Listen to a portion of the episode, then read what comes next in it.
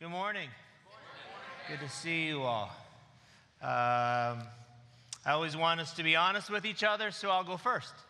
I had a, uh, this isn't about communion cups or anything. I had a uh, really, really rough week with my multiple sclerosis. So there's, it's a, I've also learned, my wife says, Dale, you can't tell other people how to feel. So my, my temptation is, don't worry about me. She goes, if, if people want to worry, they can worry. You can worry about me, apparently.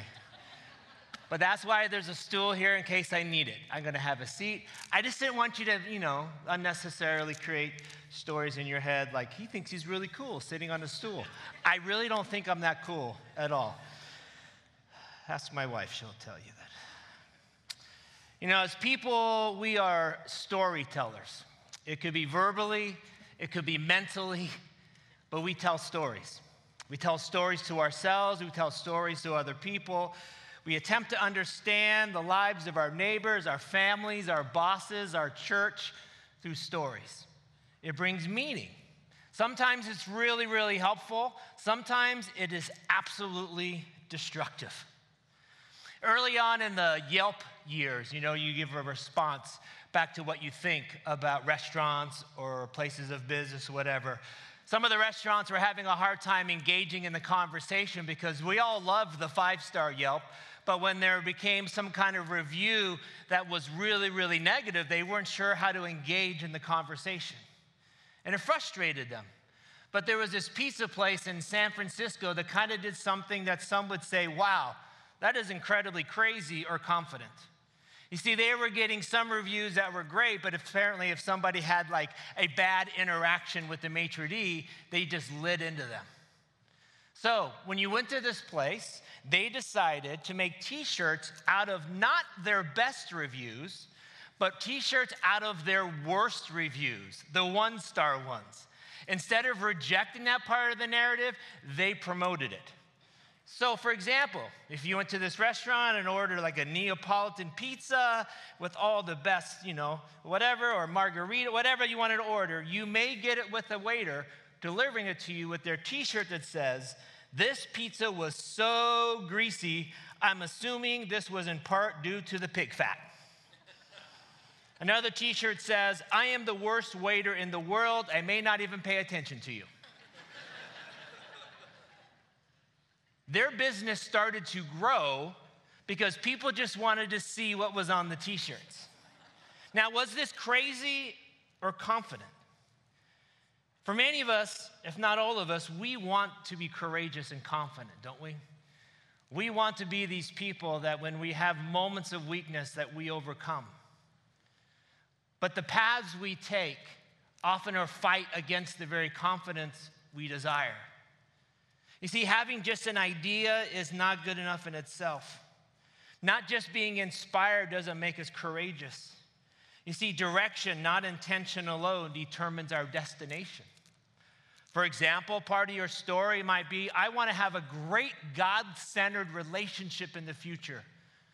But if your direction says, so I'll date anybody that's cute, there's a counter to that. You may have in your heart, I want my kids to respect me. But if I mistreat everybody in public, it's not going to happen. If, you, if your life story is, man, I want to lose weight, so supersize that, it's probably not going to happen. I want to have a great relationship with my spouse, so I'm going to prioritize everything over them. The direction or the intention itself doesn't lead you to a place you want to be. So, how do we muster up this courage? How do we muster up this confidence? How do we muster up that take our aspirations into the actual destination it takes that we desire in our lives? We're in the midst of talking about renewal. Renewal for our lives, renewal for our hearts, renewal in a very real sense is how do we get the kind of confidence and courage to bring us somewhere new? Because if you're like me, there are times we can be inspired by things. We see a movie, and we're like, man, I want to be like that person. And we leave there, and on the way to the park to our car, we already like get, you know, something happens, we drop our soda on the ground and it spills. I'm like, ah, forget it. We so quickly give up. But where does courage come from? And as Christy just read, we're looking at this definition from Mark Sayers about renewal the refreshment, release, and advancement that individuals, groups, churches, and cultures experience when they are aligned with God's presence. Not just the edicts, but the living presence of God. It's a resumption of our God given purpose to partner with God fully, participating in His plan to flood the world with what? His presence. Today we're looking at a story from Acts chapter 3 and 4 because stories help us make sense of our lives. And at the pinnacle of this story, this verse says this in Acts 3, 4, 3, 4 13. When they saw the courage of Peter and John and realized that they were unschooled, ordinary men, they were astonished and they took note that these men had been with Jesus. Let's pray. Father, I pray we experience your presence today. I pray that the motivation, the enlightenment, the encouragement, your words would not leave us, would not be absence or void of walking forward with you on this beautiful Mother's Day, I just pray that you will bless. That you will bless those who are rejoicing. You will bless those who are mourning. Help us to be new and refreshed today. In your name, amen. In his profound, profound book, The Spirit of the Disciplines, Dallas Willard wrote this the general human failing is to want what is right and important, but at the same time, not to commit to the kind of life that will produce the action we know to be right in the condition we want to enjoy. We intend what is right, but we avoid the life that would make it reality. See, I think we'd all agree that a decision or the intention is just the beginning of something.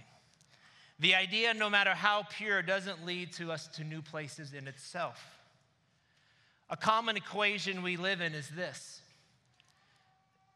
an aspiration or a desired behavior plus our own willpower equals success. But there's a problem.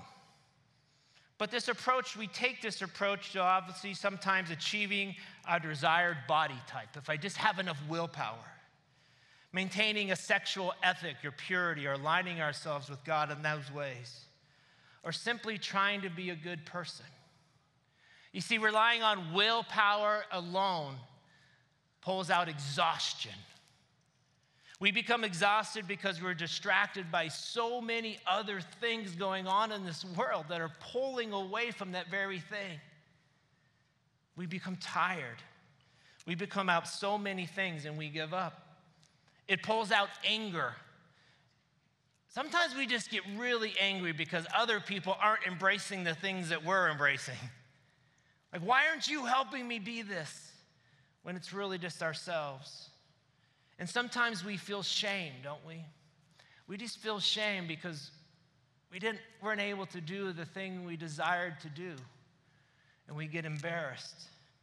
And others seem to be successful. Other moms seem to be handling this okay. Other people seem to be achieving what they want. And we tell ourselves a story that way. And shame arises out of our weakness. But let me propose something else to us this morning. The kind of enduring confidence or courage that actually helps comes from the empowering presence of Jesus in your life.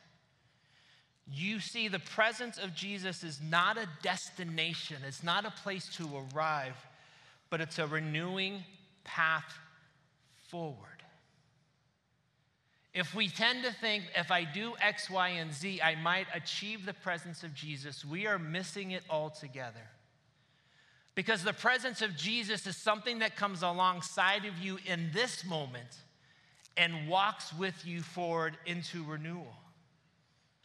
See, one of the early stories after Jesus' resurrection, and like I said a few weeks ago, whenever we're reading God's word, his, the story about God, the Bible, it's really important to ask ourselves, where am I in the story of God? We're going to look at a story today that took place after Jesus died and rose again, after he had spent 40 days on earth with people, after the Holy Spirit came, after Pentecost. So Jesus is gone, the Holy Spirit has come. And Peter and John, his closest disciples, are now taking up the mantle. The story goes like this starting in Acts 3, verse 1. One day, Peter and John were going up to the temple at the time of prayer at 3 in the afternoon. Now, a man who was lame from birth was being carried to the temple gate called Beautiful, where he was put every day to beg from those going into the temple courts. Let me stop for a second. This is in direct um, relation to another story. When Jesus was alive, there was a story about how he was teaching in this house. And this group of friends had a friend who could not walk as well. But they were so committed and knew the destination to bring them to, or the place to bring them to, was to Jesus. So they brought their friend on a stretcher to Jesus. It was too crowded. They cut a hole in the roof, dropped their friend down because they know if our friend sees Jesus, there's a difference. In this story, the destination was different. We're going to bring you to a place where you can ask for money.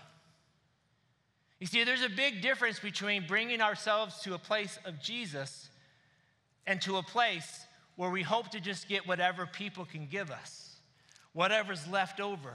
And sometimes that may not be much. Let's continue. When we see Peter and John about to enter, he asked, when he saw Peter and John about to enter, he asked them for money. Peter looked straight at him, eye to eye, as did John. Then Peter said, Look at us. There's something powerful about eye to eye. They saw Jesus look at people eye to eye. They saw Jesus look at a man filled with so many demons, they called him Legion, eye to eye. He looked at people who were blind and put mud on their eyes and healed them eye to eye, face to face, or they did the same. So the man gave them his attention, expecting to get something from them. Then Peter said, Silver or gold I do not have, but what I do have, I give you. In the name of Jesus Christ of Nazareth, walk. Taking him by the right hand, he helped him up, and instantly the man's feet and ankles became strong. He jumped to his feet and began to walk. Then he went with them into the temple courts, walking and jumping and praising God. I wish I could jump right now for you, but I will pass. But I look forward to next week, and if I can jump, I'm going to jump to look forward to that. It's quite a sight. There you go. When all the people, I'm just keeping it real, my friends. When all the people saw him walk, this is so great. When all the people saw him walking and praising God, they recognized him as the same man who used to sit begging at the temple gate called Beautiful. And they were filled with wonder and amazement at what had happened to him. While the man held on to Peter and John, even though he's walking and jumping, he's still hanging on to them because he's like, if I'm jumping, you're jumping. You know, when a kid's like, hey, let's skip, that's what this guy is doing. I just think that's funny. All the people were astonished and came running to them in the place called Solomon's Colonnade. When Peter saw this, he said to them, Fellow Israelites, why does this surprise you? Why do you stare at us as if by our own power or godliness we had made this man walk? You see, the people in the temple, the people in the church, if you will, the people who were there to worship God, how did they see this man? They said, This is the beggar, right? This is the man who asked for money. That was their identity of this person. How did Peter and John see this man? God's about to do something good in you. They saw in this man what could become. What? a walker, a leaper, a praiser of God. Why does one religious group see this is the beggar, and two people who had spent time with Jesus see this man as potential? Because they never forgot their story. Peter never forgot the, his story. John never forgot his story. Let's drop down to verse 15. Even though you killed the author of life, Peter goes on to say, God raised him from the dead. We are witnesses of this. By faith in the name of Jesus, this man whom you see and know was made strong. It is Jesus' name and the faith that comes through him that has completely healed him, as you can all see. You see, Peter and John are telling the Jesus story, and they're telling their story within Jesus' story. You see, those listening had their own stories about Jesus, they had their own thoughts. And Peter proclaimed to them, You're the ones who killed this man. You see, stories about Jesus like he came out of Nazareth, which in our terms, like he came from a nowhere town. How could anything good come out of there? It's a story they told themselves. The story they told themselves is he's doing things that I can't explain. So, you know what they said about him? He must have the devil in him. And then they also said, Do you see who he hangs out with? My goodness. He's hanging out with prostitutes, with gamblers, with tax collectors, with the people you don't hang out with. Why? Because Jesus doesn't see us as tax collectors and prostitutes. Jesus sees us as who we can become with Him. He sees us as a path forward. A little later, we read in Acts 4 the leaders came up to Peter and John while they were still speaking to the people, telling them the true story. They were greatly disturbed because the apostles were teaching the people, proclaiming in Jesus and the resurrection of the dead. They seized Peter and John because it was evening. They put them in jail till the next day. I love that. It's nighttime. Ah, we're going to take you to prison. But many who had heard the message believed. The story was changed. So the number of men who believed grew to be about 5,000. There was a lot of people who told untrue stories about Jesus, so just assume they one had heard must be right. But when they heard the truth, something different you see, the truth also of this in key moments, when people are in need, you can only really give them what you have. So, what do you have? What is it that you're giving to people? Is it passed on advice that you got from Twitter or Instagram? Is it something you once read? Or is it something alive and well? You see, that's how renewal spreads, is that God is doing something in one and somebody asks you, What's happening? And you say, I'm not sure, but this is what Jesus is doing in my life. The issue isn't what we give people, the issue is do we actually have something to give to people? Not as a place of shame, not as a place of obligation, but as a place of opportunity. So, what are you giving to people? As I mentioned at the beginning, we are people that tell stories. Sometimes these stories are true. Sometimes we just create them in our head without real information. I want to show you something. Go ahead and just start this video. This video will change your life. In 1944, the psychologists Fritz Heider and Marianne Simmel conducted an experiment where they had people simply watch this video and say, Tell me what you saw. If you're just listening to this message maybe later, what you'll see is two different size uh, triangles and a circle. There's a rectangle that kind of opens up a little bit like a door, and they're cruising around. Of all the people who watched this video, only one person, they say, saw it for what it is geometric shapes floating around a flat plane.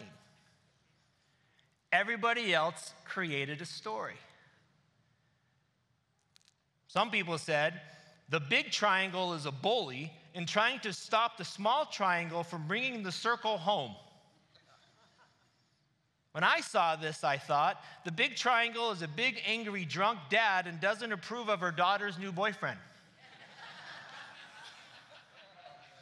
You're like, yeah, that's what it is. We see things and create storylines. Sometimes we think we're just being creative. But isn't that so true? Instead of seeing objects, we vividly see human lives and we try to create meaning. And the stories we create have amazing impact on our lives. We make up stories why people looked at us a certain way, why they did. We make up stories about our bosses, our coworkers, our neighbors, sometimes our pastors. Just to give you a heads up, I wear contacts, but I still can't see very far. One day I received a letter in the mail and says, Where do you get off judging me for the kind of food I buy? I'm not rich like pastors like you. And I'm like, I'm rich? Awesome. They didn't sign this letter. So, me being me, I went in front of the church this next week and I said, I got a letter this week that wasn't signed. I didn't say what was in it because apparently that's unkind even though I'm the one who was being yelled at in the letter, I said, if you know anything about this letter, please let me know. I'd really like to talk with the person. Turns out, uh, I was at Costco. And apparently, this person was buying one of those rotisserie chickens that are so yummy. I was about 50 feet away from them. They waved at me, but because of my inability to see far sometimes, and because I have waved at so many people back when they were not waving at me. I did not wave back because I didn't know who they were, and I'm like, you're not gonna fool me again. They interpreted my lack of response as I was judging their choice of food. Six weeks passed, and they got so angry at me, convinced that I was defending the chickens who were being raised improperly in the Costco cages out back. That I would never, apparently, this person didn't see the chickens in my own cart. We talked, we laughed, they left the church. No, I'm just kidding. I'm just kidding. They actually became one of my really good friends. And if you know me, I just don't let things go. So whenever we came over for dinner, guess what I brought? Costco chicken. I tell that story because we create stories all the time. For some reason, there's something about just going to a person and say, hey, this is what I experienced. Can we talk about this? People make up stories about Jesus, they make up stories about faith. They make up stories about their experiences. In talking about Jesus, we often connect it to the behaviors of other Christians, of other people in the church, which is not a, that big of a jump why we would do that. But there's something really good about looking into the eyes of Jesus and hearing it real. You see, what if there was a story? What if there was a story about an event that brought meaning to everything else that we do. Would you tell that story? Would you listen to that story? Back to Acts chapter 4. The next day, the rulers, the elders, and the teachers of the law met in Jerusalem. They had Peter and John brought before them and began to question them. By what power or what name did you do this? Then Peter, filled with the Holy Spirit, said to them, Rulers and elders of the people. If we are being called to account today for an act of human kindness shown to a man who was lame and are being asked how he was healed, then know this you and all the people of Israel. It is by the name of Jesus Christ of Nazareth whom you crucified, but whom God raised from the dead, that this man now stands before you healed. Jesus is the stone who builders rejected, which has become the cornerstone. Salvation is found in no one else. For there is no other name under heaven given to mankind by which we must be saved. And when they saw the courage of Peter and John, and they realized that they were unschooled, ordinary men, they were astonished. And they took note that these men had been with Jesus. But since they could see the man who had been healed standing there with them, there was nothing they could say. Quickly, some observations that I make from this story. This is not a moment of this aggressive evangelism or manipulative storytelling. This was truth telling. This was this is what happened. Here's the real score. This is why he's healed. God bless him. It is the truth that brings renewal, and renewal brings more truth. Secondly, this is a story of a predicament we can get into. It's a predicament of elites, educated, high power people. Nothing inherently wrong with education and elites and high power people. But they have placed themselves in a position where they were now looking down at God, who actually sits above them. This is the story they were telling themselves. Peter speaks boldly, but Peter's boldness isn't a result of willpower. It's not a result of character refinement. It's not even just a result of his moral formation. It comes from the truth in a story, one he was in, one that has power. You see, Peter has not simply become a man who stares down the, his enemies with epic boldness, like we would see in a Marvel superhero because there's no such thing as just individual boldness for followers of Jesus. There's no such thing as individual boldness for followers of Jesus. Willie James writes this Of course, each of us can and must be bold, but our boldness is always a together boldness, a joined boldness a boldness born out of intimacy. The modern lie of individualism is most powerful when we tell ourselves the story that boldness comes from within ourselves, within our own willpower. It does not. It comes from an outside source, it comes from the Spirit of God. And that is what Jesus says will come into you. So renewal begins with a brokenness in the heart of one person. And it gains traction when it finds others who are open to the same kind of thing, the same open to aligning their hearts. And renewal is truth telling. It starts by seeing things as they really are, and then aligning those things with God's purposes as He moves forward. To help us land our morning, I'm going to invite my mom to speak. Now, my mom passed away this past fall. So you're like, how are you going to invite your mom to speak? This isn't like a weird trick, don't worry. My mom spoke here at Calvary Church to all the youth and their parents in 1999. We found her talk that she gave that day. We gave it to people, and I read it, and I just want to preach with my mom today. This is what she shared at the end of her talk. to probably 250 youth and parents that day. My mom's voice. The morning after I gave birth to my youngest, which was me, I woke up with a funny, numb feeling in my left leg. In the following weeks, whew, Okay, mom, relax. In the following weeks, I was extremely fatigued, stumbled a lot, and the numbness increased.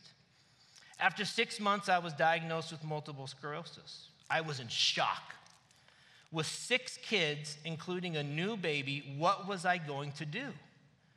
I never blamed God or asked, why me? It took a determined, positive approach to life and decided that MS was not going to control my life, but instead, God would control my MS. I had no idea if I was going to be invalid or what my future would look like. I did ask God to let me live long enough to see my newborn baby whew, turn 18. God more than answered that prayer.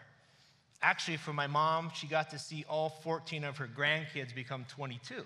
So God's like, You prayed for Dale to be 18, I'm doing more. The doctors had said there was nothing they could do and that I needed to learn to live with it. I pushed myself too hard at the beginning, and my family almost lost me. But God had a plan for my life, and I had to learn to work on His time schedule and depend daily on Him for my physical strength. My faith and trust in Him really grew. Psalm 30 became a real and uplifting to me. It says, I will extol thee, O Lord, for thou hast lifted me up. I cried for thee for help, and thou didst help me. That has kept me alive. Weeping may last for the night, but a shout of joy comes in the morning. It was not easy raising six children with not being able to drive, run, or even walk for much distance, with extreme fatigue, problems with balance, and more. But my God provided so much help from my family, good friends, and willing people at church to keep us going. Much positive came out of that time in my life. My children learned to work together to make the family work. They had to do the majority of the housework, and each one had to carry responsibilities beyond what most kids were asked to do back then. It was fun at three cleaning the bathrooms, just letting you know. I mean, it was my brother's assignment, but it all got passed down to the youngest. They learned at an early age what it meant to be responsible and independent. They were committed to a family unit. But my husband and I did not raise our children alone. The Holy Spirit guided us. We used this power living within us to make the best of our situation. As John 16, 13 says, the Spirit will guide you into all truth. There are many times I ask God, I do not know what to do. Can you handle this for me? Then the Holy Spirit would lead me in prayer for my children and enlighten my mind with ideas of how to handle different situations. You see, I made a choice so many years ago to not be bitter, but simply try to be better with God. Am I going to join God and make myself better for the experience, or am I just going to become bitter on my own? Psalm 30, verse 7 and 11 were an encouragement for many years. It says, Lord, by thy favor thou hast made my mountain to stand strong. Thou hast turned my mourning into dancing. You see, God turned my mourning into dancing. I had such joy in my life. So, friends, whatever you're mourning today, whatever it is, let God turn it into dancing. If you need healing today, Come to him in faith because he heals. And even if your body continues to hurt, she said, remember that it's your heart that needs healing most of all. So come to him. Respond to him. The greatest gift he ever gave me was being sick because I saw him clearer than I ever did before. You see, God can change your story. God wants to walk with you, journey with you, align yourself with you. So, as we do every week, I want us just to come before Him. My hope is not for you to start the conversation with God on Wednesday or Thursday, but let's just take a moment and sit with God right now. I always invite people to close your eyes, if you will, maybe have your hands open as a place of just being open to Him. And just start listening to God. Slow down your thoughts a little bit. Maybe just hear yourself breathe a little bit. What is God saying to you?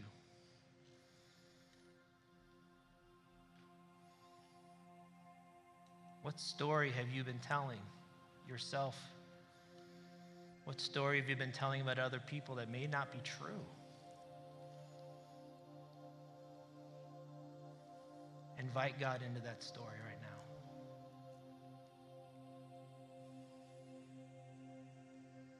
There's a lot of us that feel like we're failing, we're falling short of maybe being a parent or mom or whatever our role in his life. God's like, don't tell yourself that story. It's not true.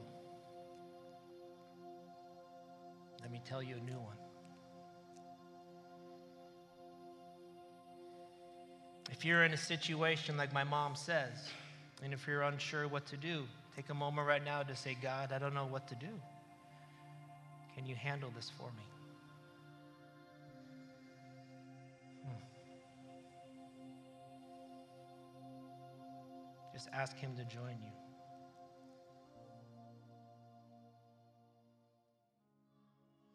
So, God, I just pray for your blessing on my friends and my family today. May they know that your presence is with them wherever they go. That your presence isn't something to be acquired, but it's something to experience and love and enjoy. So may we walk well with that.